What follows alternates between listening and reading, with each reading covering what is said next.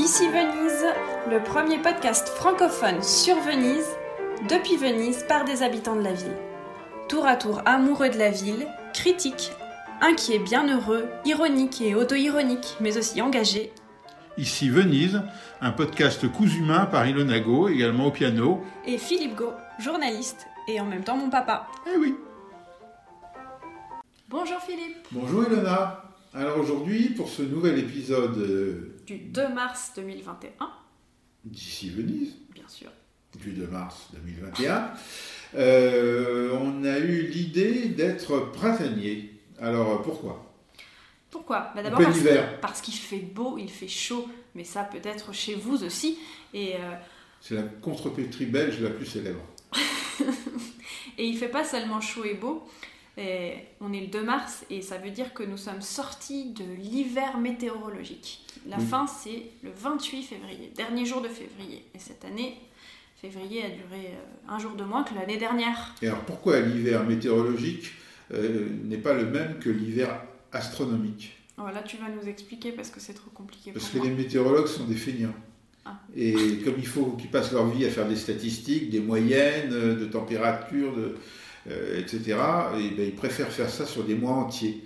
Donc l'hiver commence le 1er décembre et se termine Ah. le dernier jour de février. Et comme ça, 21. il y a exactement trois mois euh, dans l'hiver et trois mois entiers. Mm. Et pas un bout 21 de décembre, mars. tout janvier, tout février et un bout de mars, ce qui évidemment complique beaucoup euh, la production des statistiques. Donc en fait, c'est pas une bonne nouvelle sur le plan euh, thermique, qui dirait que par exemple la météo atteste que l'hiver se termine le dernier jour de février. C'est plutôt euh, de façon euh, à simplifier la vie des météorologues. Mais personnellement, je suis tout à fait d'accord avec eux, parce que je trouve qu'en effet, souvent l'hiver commence euh, le 1er décembre, quand il n'est pas déjà commencé, les jours sont courts et tout ça, et c'est désagréable. Et puis, il est quand même bien rare qu'il se termine avant la fin du mois de février. Mais euh, ici, en particulier à Venise, dès que les dernières euh, fraîcheurs de février sont passées, hop, On se sent on presque. plonge dans le printemps. En tout cas, c'est ce qui s'est passé cette année, dès les derniers jours de février. Euh, on, on- on a eu un tout petit gel nocturne, je n'ai pas noté la date, ça doit être possible de retrouver ça vers le 20 février. Ça a duré deux nuits, deux, trois nuits avec des températures inférieures à zéro, la nuit, seulement la nuit. C'était l'hiver polaire. euh, avec les vents de Sibérie, les vents du Nord, euh, la bord et tout ça, qui nous a tous congelés. Enfin, c'est ce que disaient les Vénitiens. Personnellement, je ne me suis pas rendu compte de grand-chose. Et hop, est arrivé le printemps. Donc, ce numéro de Ici Venise va essayer d'être un peu plus joyeux que ceux où on commémore le premier anniversaire du Covid ou des choses comme ça. On va se tourner résolument et positivement vers euh, euh, le printemps et l'été 2021. Et au cours du printemps et de l'été 2021, c'est décidé, on vous emmène euh, vous baigner avec nous dans la lagune. Je me laisserai même dire d'ailleurs, Ilona, que euh, tu aurais pris un petit, Un, un, un un petit échantillon pour, pour pas dire un, un apéritif. Bah voilà, moi je suis tombée à l'eau, on peut le dire. Je suis tombée à l'eau en faisant de la barque dans la lagune Nord. Euh, bah, c'était quand? C'était dimanche, euh, 20... euh, Non, c'était... Oui, c'était le 28 février. Tiens, bah justement, j'ai voulu marquer la fin de l'hiver. voilà, c'était un, c'était un signe. Et c'était pas un plongeon volontaire? Non, elle était un peu froide. Voilà, je me suis fait éjecter de la barque euh, involontairement euh, et ça- tout ça s'est passé très rapidement. Je, je serais incapable de, de raconter comment c'est possible, mais la barque a, a heurté une bricolale, c'est les, les, les poteaux qui, qui le, le- qui délimitent les canaux euh, où on peut circuler ou. ou- Là où il y a du, là où il y a du fond, en gros, pour les bateaux, alors, pas pour les barques. C'est pour ça que j'ai pas touché le sol en fait. Voilà, pas bête. pour les barques comme, euh, comme la, la nôtre, puisque c'est des barques traditionnelles euh, vénitiennes à fond plat. Euh, mais les bateaux plus modernes, euh, ils ont euh, une partie immergée, une œuvre vive qui est plus importante. Euh, parfois, ils ont même une quille. Donc, évidemment, euh, il faut qu'ils aient un peu de- un peu d'eau euh, pour pouvoir naviguer. Donc, les bricolets sont là pour délimiter les... Les canaux de navigation. Et éventuellement, ils servent aussi d'obstacle euh, Voilà, pour les petites barques. les petites barques qui sont mal gouvernées. Bon, et alors justement, la fatalita, qui est un grand mot it- vénitien, c'est le, coup du sort, c'est que bah, le matin même, euh, je t'écrivais des messages pour te dire hey, papa, on pourrait faire un, sujet de podcast sur les bains, les bains dans la lagune, les bains, euh, les bains même dans Venise. Bon, c'est un sujet que nous, on, évoque souvent parce que aussi, c'est une sorte de euh, d'actuel tabou de, à chaque fois qu'un touriste trempe un orteil ou même risque un plongeon d'un pont, c'est extrêmement mal vu à Venise. Et euh, ça fait toujours l'objet d'un titre de journal, et ensuite d'une polémique sur les réseaux sociaux, que c'est du dégrado, c'est-à-dire que ça, c'est un, c'est attentatoire à l'intégrité esthétique de Venise, pratiquement. Et puis, nous, à chaque fois, on se dit... C'est le contraire du décor. Ce qui est décoroso, qui est, ça, ça, va bien dans l'image de la ville et c'est en harmonie. C'est acceptable par, par ses, ses, habitants, y compris euh, ceux qui ont plein de générations enterrées à San Michele. Et bah, le dégrado, c'est tout le contraire. C'est tout ce qu'amènent euh, les foresti, euh, les gens qui arrivent de la terre ferme, qui viennent euh, vomir sur le pont du Rialto. Et, pire que ça, en effet, envisager, et pas seulement envisager, se baigner mm. dans les canaux, au péril de leur vie. Oui, et puis il n'y a pas une, seule saison, même, même l'été 2020 a été marqué par des bains de, toujours de touristes qui ont ensuite alors risqué l'amende, voire même le DASPO, c'est-à-dire le bannissement de, de la ville de Venise pour plusieurs jours. Encore un grand, aussi un grand sujet. On en parlera une autre fois Mais tout ça pour dire que ces, ces bains, évidemment, qui sont euh, là pour le coup des, on va dire des, des outrages, n'est-ce pas, aux bonnes mœurs de Venise, je me suis demandé, et toi aussi, plusieurs fois comment comment c'était possible qu'une ville d'eau, parce que Venise c'est quand même une, ville d'eau, c'est la première chose que, tout le monde constate, et, c'est euh, peut avoir aussi peu de tolérance pour, euh, pour le bain. Et en fait, dès qu'on regarde un petit peu l'histoire de, de, Venise, et même récente, voire beaucoup plus ancienne que le XXe siècle, on se rend compte que finalement, euh, on se baignait dans les canaux. D'abord, euh, il suffit d'aller encore aujourd'hui à Pellestrina, qui est une des îles, des îles de la lagune sud de Venise, assez habitée, hein, où tous les enfants se baignent côté lagune, il y a aussi côté plage, côté mer, il y, a, une plage, mais les enfants jouent dans l'eau dans les, dans les villages de Pellestrina. Après, à Murano par exemple. Murano qui est encore plus près du centre historique, parce que Pellestrina, ça fait partie du réseau d'îles qui ferme la lagune. C'est un petit peu plus loin de Venise.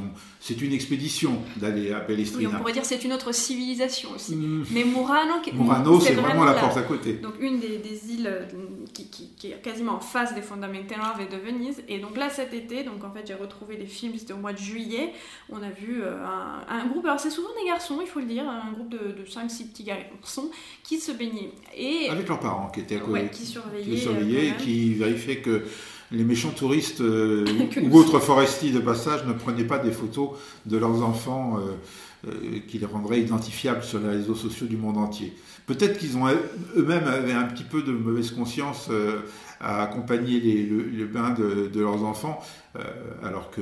Ah oui, parce qu'en fait, c'est peut-être une sorte aujourd'hui de tabou, mais au fond, tout le monde tout le monde n'a qu'un seul rêve quand il fait chaud, c'est de se baigner. Alors, du coup, moi, ma, chute euh, impromptue de, dimanche dernier, euh, c'était pas, c'était un coup de du sort, mais c'était pas volontaire. Et euh, le matin même, donc, euh, je t'envoie une photo. Euh, il y, a un certain nombre de, bah, de cartes postales, aujourd'hui on les appellerait des cartes postales, qui documentent la présence, pas seulement donc, de ces enfants qui se baignent dans l'eau. Alors là, il va falloir faire une petite parenthèse, mais citer Inouï, qui est un film de 19... Inouï euh, Enua, vous trouvez sur YouTube, qui est un film en fait euh, documentaire qui a participé au concours de la Mostra de cinéma de 1950. Donc en fait un documentaire euh, totalement mis en scène dans la, qui, qui, a concouru dans la section folklore et qui a gagné le premier prix. Et donc c'est un, une sorte de long poème euh, en vénitien, en, langue vénitienne, avec des enfants euh, qui se baignent euh, dans, un canal et plusieurs personnages autour d'eux, des parents, les habitants qui les regardent. Enfin bref, c'est un fantastique faux document, mais C'est filmé en noir et blanc, on a l'impression de voir quelque chose, on va dire, de, un, type d'image en style douaneau un peu, c'est-à-dire de, de, de, la belle image bien mise en scène qui se veut naturaliste, mais qui évidemment ne l'est pas. Donc en 1950, évoquer la baignade joyeuse des enfants à un jour où vraiment il y a une chaleur écrasante dans Venise, c'est un thème qui est déjà folklorique, alors au sens où on pouvait utiliser ce mot en 1950, c'est-à-dire en fait qui se réfère à la tradition populaire. Mm. Donc on se doute que euh, la baignade, on, va en trouver des traces bien plus loin euh, dans,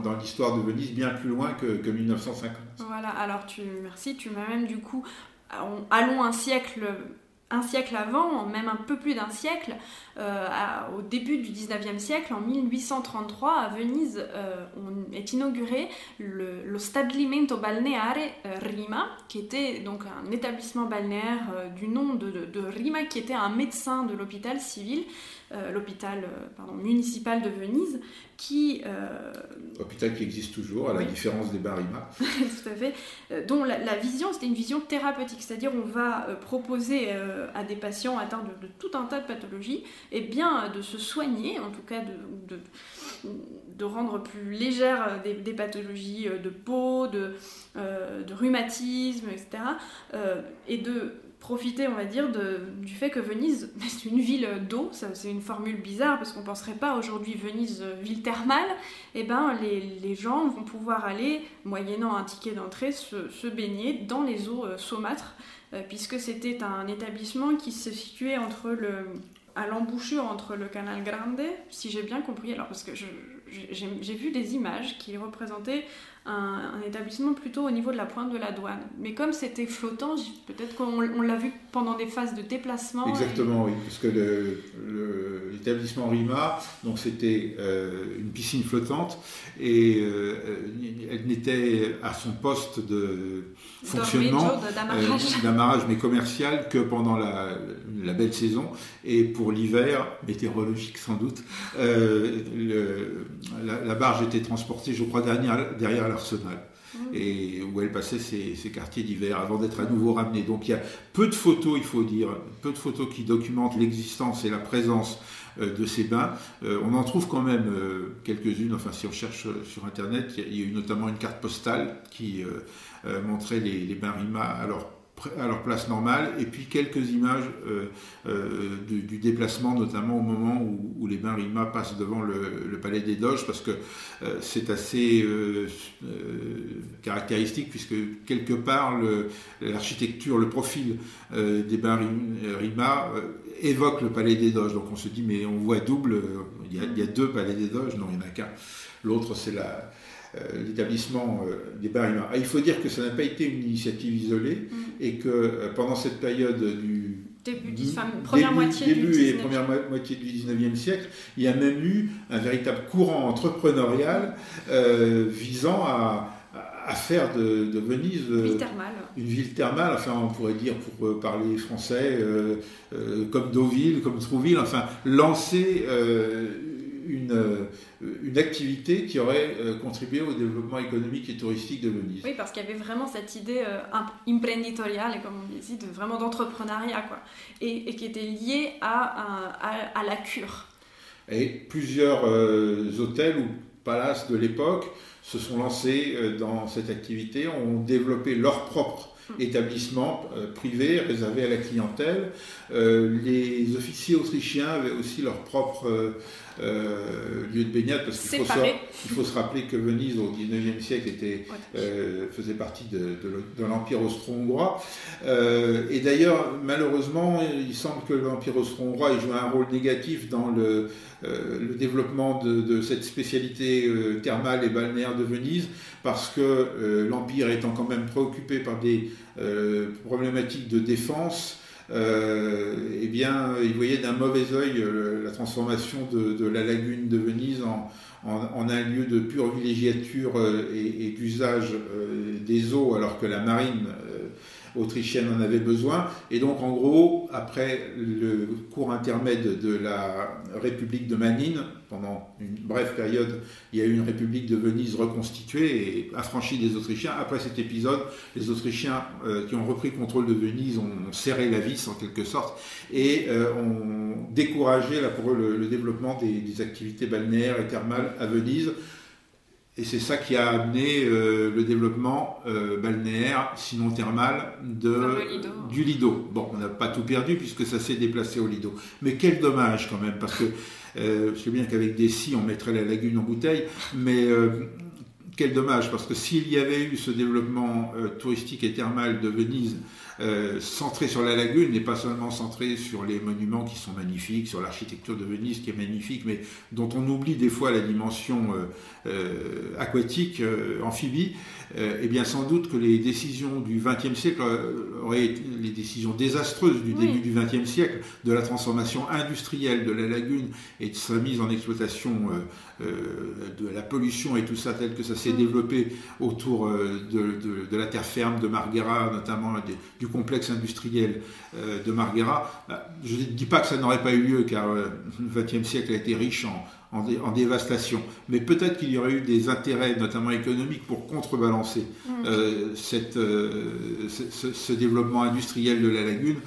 qui a complètement délaissé le potentiel balnéaire et thermale de, Venise, l'a même rendu impossible. En fait, c'est, enfin, dans une lecture actuelle, j'ai l'impression que c'était une sorte de, projet trop romantique et donc anti-futuriste. Et comme tu le décris, le, développement industriel de, la Venise du début du XXe et, jusqu'à aujourd'hui, c'était, c'était vraiment le futurisme en fait, même si tout n'a pas, tous les projets les plus fous des futuristes n'ont pas, heureusement, n'ont pas été réalisés. Mais c'est clair que euh, l'idée d'un tourisme balnéaire dans Venise, c'est trop, trop euh, la Venise passéiste en fait. Et trop celle dont on rêverait pour aujourd'hui et demain. Et finalement, il y a là une peut-être une sorte d'explication dans la répudiation euh, locale des baigneurs étrangers qui osent mettre un orteil dans cette eau dégoûtante. Alors attention, je ne dis pas que l'eau de, des canaux euh, est, propre. D'abord, là encore, nous n'avons pas de données. On blaguait des fois en disant il va falloir qu'on s'achète notre petit kit et qu'on on étudie ça pour, pour étudier la qualité des eaux euh, de Venise à différents endroits. Et, oui, donc cette, cette, répudiation actuelle de, celui qui ose mettre un doigt de pied, peut-être qu'il y a quelque chose de, futuriste dans cette critique en fait.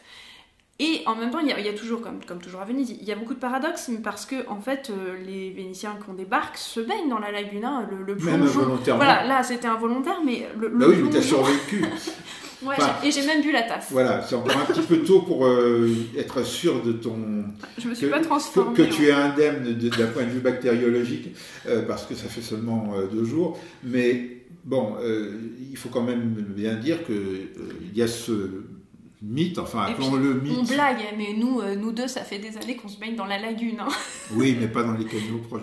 non, on ne s'est pas baigné dans, dans Venise centriste. Mais c'est vrai que si on évoque avec des vénitien, euh, cette idée de se baigner euh, dans les canaux ou dans la lagune, bon, certains reconnaissent que dans la lagune, quand on s'éloigne un peu de Venise, euh, évidemment c'est possible, quand ça s'éloigne du centre historique. mais plus à proximité, par exemple dans le canal de la Judéca, dans le Grand Canal, alors ça c'est carrément un, délit. Et d'ailleurs c'était Byron qui, la, course Byron, c'est toujours les étrangers, c'est les Anglais qui faisaient la course dans le Grand Canal, tout seul. Oui, mais là tu nous ramènes au 19e siècle, et au 19e siècle, peut-être que Byron s'est rendu célèbre en faisant la course euh, où la, ça, ça, nage entre son hôtel dans le centre historique et euh, le Lido. Et que, ah, je euh, sais pas, je croyais que c'était sur le Grand Canal, mais bon, je. Oui, parce qu'il parce qu'il traversait le Grand Canal, je ah, crois, il, est censé, enfin, de ce que j'ai lu, il allait jusqu'au Lido. Et ensuite, il a fait ça pendant un certain nombre d'années, et puis ensuite, ça s'est perpétué au-delà de, au -delà de Byron c'est devenu la, course Bayern. Voilà, exactement. Euh, mais tout ça pour dire qu'au XIXe siècle, euh, sans doute c'est les étrangers, les touristes, notamment les, Britanniques, qui, ont, oh, qui se sont appropriés des choses que les Vénitiens faisaient eux-mêmes, mais sans y donner tout ce euh, toute cette importance et sans, se l'approprier, puisque c'était tout simplement à eux, ils n'avaient pas, besoin de se l'approprier, c'était déjà à eux.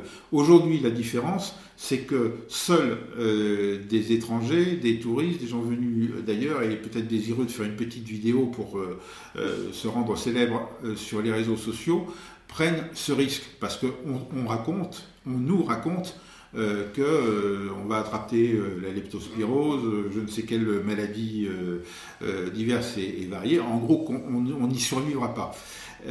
et donc, comme tu le disais tout à l'heure, on, a une sorte d'intuition qui est que sans doute l'eau de Venise n'est pas potable partout, que les canaux, certains canaux qui sont marqués par une très faible circulation de, l'eau euh, et par ailleurs avec des fonds vaseux qui ne sont pas curés, qui n'ont pas été nettoyés depuis très longtemps.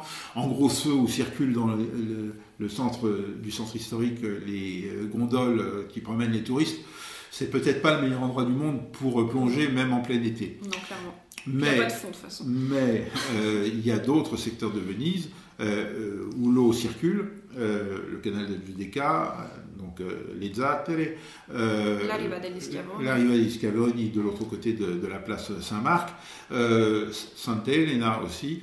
Il y a un grand jardin, un grand parc. Également, certaines îles, on parlait de San Terrasmo, certaines îles qui sont dans la lagune et dont, dont la structure plus, plus rurale, disons plus verte.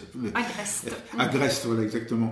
Euh, incite euh, à la fois à la promenade, niente, éventuellement à la baignade quand il fait chaud, que ces endroits-là, Morano dont on parlait aussi, euh, dans ces endroits-là, il est tout à fait possible de se baigner. Et on manque, en revanche, de données précises sur le degré de pollution chimique et bactériologique de ces eaux qui rendrait effectivement impossible, et ça on ne sait pas, donc on n'affirme rien, euh, ou pas acceptable selon les normes actuelles, la baignade.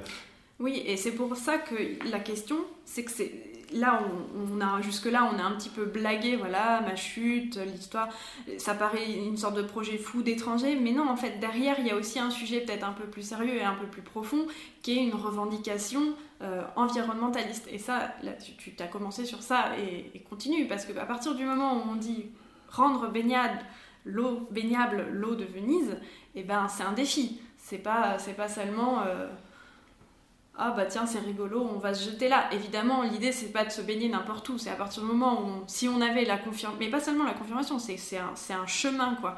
Et il faut aller, il faut tendre vers ça. Et donc, euh, bah, ça nous a rappelé que déjà, en 1988 à Paris, bah oui, il faut, faut, relier l'axe Venise-Paris parfois. Euh, Chirac avait blagué, avait dit euh, Ah bah, je me baignerai dans la Seine, devant témoin. Bon, il l'a pas fait. Et puis après lui, bon, il y a eu Bertrand Delanoë, qui est maire de Paris, qui a ouvert bon, une piscine, pas, pas une piscine d'eau de la Seine, la piscine, sur la Joséphine Baker. Mais ensuite, Anne Hidalgo euh, a, a, fait d'un slogan politique aussi et communicationnel euh, l'eau de la Seine baignable à l'horizon 2024 euh, pour les JO, ces fameux JO 2024. il y a déjà eu des, et il y a eu des bains. Des bains à la fois dans la Seine. Dans le canal de la Villette. Dans le, canal de la, Villette, qui a été ouvert à la baignade pendant quelques jours, semaines. Enfin, voilà mais ce qui est intéressant dans ces. D'abord, en effet, le, parallèle Paris-Venise est intéressant parce que finalement, euh, Paris euh, n'est pas une ville d'eau, euh, mais la Seine est un grand fleuve qui traverse Paris et le rapport de Paris avec la Seine n'a pas toujours été celui d'une salle de bain à son égout. et en gros était le, le rapport que, que, Paris entretenait avec la Seine dans les années 50, 60, 70. Et parfois Venise avec sa lagune. Et parfois et toujours aujourd'hui, jusqu'à un certain point, euh, c'est d'ailleurs un des arguments contre la baignade dans, dans, dans les canaux de Venise, c'est qu'une euh, partie, de, une partie du contenu des salles de bain et, autres euh, finissent dans, dans, la lagune. Mais il faut aussi se souvenir qu'il y a des courants et des marées. Et, que, que c'est pas toujours vrai qu'il y a de plus en plus de fosses sceptiques. Voilà, bon, mais mm. l'intérêt de tout ça, à part le plaisir qu'il pourrait y avoir, et pour moi, c'est quelque chose de fort. Euh, je pense que ça pourrait aussi contribuer à, un, nouveau tourisme dans les années qui viennent. Euh, donc, de, créer des lieux de baignade dans le centre historique et sur les îles de la lagune, et pas seulement sur le Lido. Euh, le Lido étant offrant un grand trait de plage, et c'est très bien comme ça, et il n'est pas question de le, remettre en question, mais euh, d'avoir de manière complémentaire la possibilité de se baigner, de se faire plaisir euh, dans, les eaux de la lagune, en effet, ça pose la question de rendre soutenable l'exploitation, l'utilisation de la lagune, de gérer le type d'eau qui arrive dans la lagune, en particulier le type d'eau qui arrive de la terre ferme la qualité des eaux des fleuves qui se jettent dans la lagune et la qualité des eaux surtout que les terres occupées, exploitées de manière agricole ou industrielle envoient dans la lagune. Et euh, voilà, à partir du moment où on dit que l'objectif doit être de pouvoir se baigner euh, dans la lagune, c'est un combat écologiste. Ça, ça, débouche sur un combat environnemental et écologiste de la même manière finalement que l'affirmation de dire qu'à Paris on va pouvoir se baigner dans la Seine et pas seulement trois jours pour faire joli euh, lors, de, de l'inauguration des Jeux Olympiques, mais de manière pérenne. Et voilà, c'est ça, ça doit mm. être ça l'objectif. Eh bien, ça amène à se poser la question de comment euh, on occupe le territoire, de quel type de, d'impact on a, et en particulier avec l'eau, avec le fleuve, s'agissant de Paris, et avec euh, l'eau et avec la lagune, s'agissant de Venise. Il y avait d'ailleurs parmi les slogans euh, un peu revendicatifs et à, connotation environnementale ou écologiste, on entendait il y a quelques années où on voyait le slogan Venezia e Laguna. Mhm. Venise, c'est la lagune. C'est-à-dire Venise, ça n'est pas une ville. Venise, ça n'est pas euh, euh, des, monuments euh, et de l'histoire accumulés dans des pierres et à l'intérieur d'églises, de, de basiliques et de musées. Bon, c'est ça, oui. Mais fondamentalement, c'est la lagune. C'est-à-dire que si on casse la dimension soutenable de la lagune, Venise n'existe pas, n'existera plus. Mm. Et d'ailleurs, et là, il y a, ça a aussi un lien avec un, grand sujet vénitien qui est le passage des Grandi Navi dans la lagune, des, des bateaux de croisière, parce qu'à partir du moment où on dit Venise et lagune, ça sous-entend Venise est fragile. Et donc prenons-en soin. Et a priori, l'impact de la baignade, s'il est un petit peu organisé et, fait dans, dans, les règles de l'art pour polluer le moins possible, a beaucoup moins d'impact négatif que le passage d'un énorme navire de croisière. Et pourrait avoir un impact euh, aussi en matière d'économie, de, tourisme et euh, de d'habitabilité, même de résidentialité, selon le, la notion italienne, c'est-à-dire la résidentialité, c'est les habitants qui sont inscrits euh, en tant que tels euh, à l'état civil, de, la commune, et qui est un des problèmes, on en a parlé dans un autre sujet, euh, qui est un des problèmes mis en avant dans l'état urbain de, de, Venise, de son centre historique, qui euh, perdrait, continuerait de perdre euh, de manière continuelle euh, des, habitants, en tout cas des résidents. je ne dis pas que la possibilité de pouvoir se baigner devant chez soi, ça va tout renverser et ça va faire que les résidents vont revenir, mais quand même, à un moment donné, il se pourrait que la qualité de vie, l'ensemble des conditions qui constituent la qualité, de vie soit aussi, aussi partie des arguments euh, de nature à, maintenir ou à attirer euh, des habitants. Bref, c'est un tout. Euh, et effectivement, je pense qu'il y a un choix et qu'on ne peut pas faire du en même temps tout le temps, à Venise comme ailleurs. On ne peut pas euh, avoir à la fois euh, les grandes naves, euh, le port pétrolier, les chantiers navaux et le tourisme soutenable de qualité qui va repartir dès que la fin de la pandémie le permettra. En tout cas, il y a un débat là et on a voulu l'ouvrir. Et on espère aussi que ça pourra donner euh, des envies et des idées. Peut-être un, jour, peut-être un jour, euh, nous lancerons un appel où nous y répondrons. Et on ira tous se baigner tout nus à San Marco. si d'autres nous précèdent pour lancer l'appel, on y adhérera, car on ne sera pas sectaire dans l'eau. Et euh, voilà, peut-être qu'il faut frapper un grand coup dans l'eau un grand coup d'épée dans l'eau pour obtenir un résultat et faire avancer euh, la cause de la ville et en même temps celle de l'environnement dans la lagune de Venise. On a dit qu'on faisait un sujet court euh, et printanier. Printanier, il est court, je ne suis pas sûr. Merci de nous avoir suivis jusque-là. J'espère qu'on vous a fait partager un peu de notre enthousiasme pour euh, les bains de lagune, les bains thermaux, les bains, d'eau saumâtre, les bains thermaux, les d'eau saumâtre de la lagune, dont on espère euh, ressortir aussi indemne que Ilona, tu es ressorti de, de, la lagune. Pas de conclusion, entre euh, les fondamentaux et, non, non, et, Morano. Non, c'était ah, c'était au-delà de Morano. Tu vois, je, il faudra qu'on aille mettre un Une croix Non Un pal pour marquer le, lieu de, de mon baptême. De ton baptême. Enfin baptisé, voilà. Voilà, bah merci de nous avoir écoutés. Suivez-nous. Ilona les- a fait la page de pub. Sur les réseaux sociaux, ici, ici.venise sur Instagram. Et puis le podcast est disponible sur de nombreuses plateformes Apple Podcast, Spotify, euh, Podcast Addict. N'hésitez pas à partager avec vos amis. Et à très bientôt pour un prochain épisode d'ici Venise. Merci Philippe. Merci. Et comme le disait euh, un panneau qui était dans la boucherie de mon enfance, euh, si vous n'êtes pas content, dites-le nous. Et si vous êtes content, parlez-en à vos amis.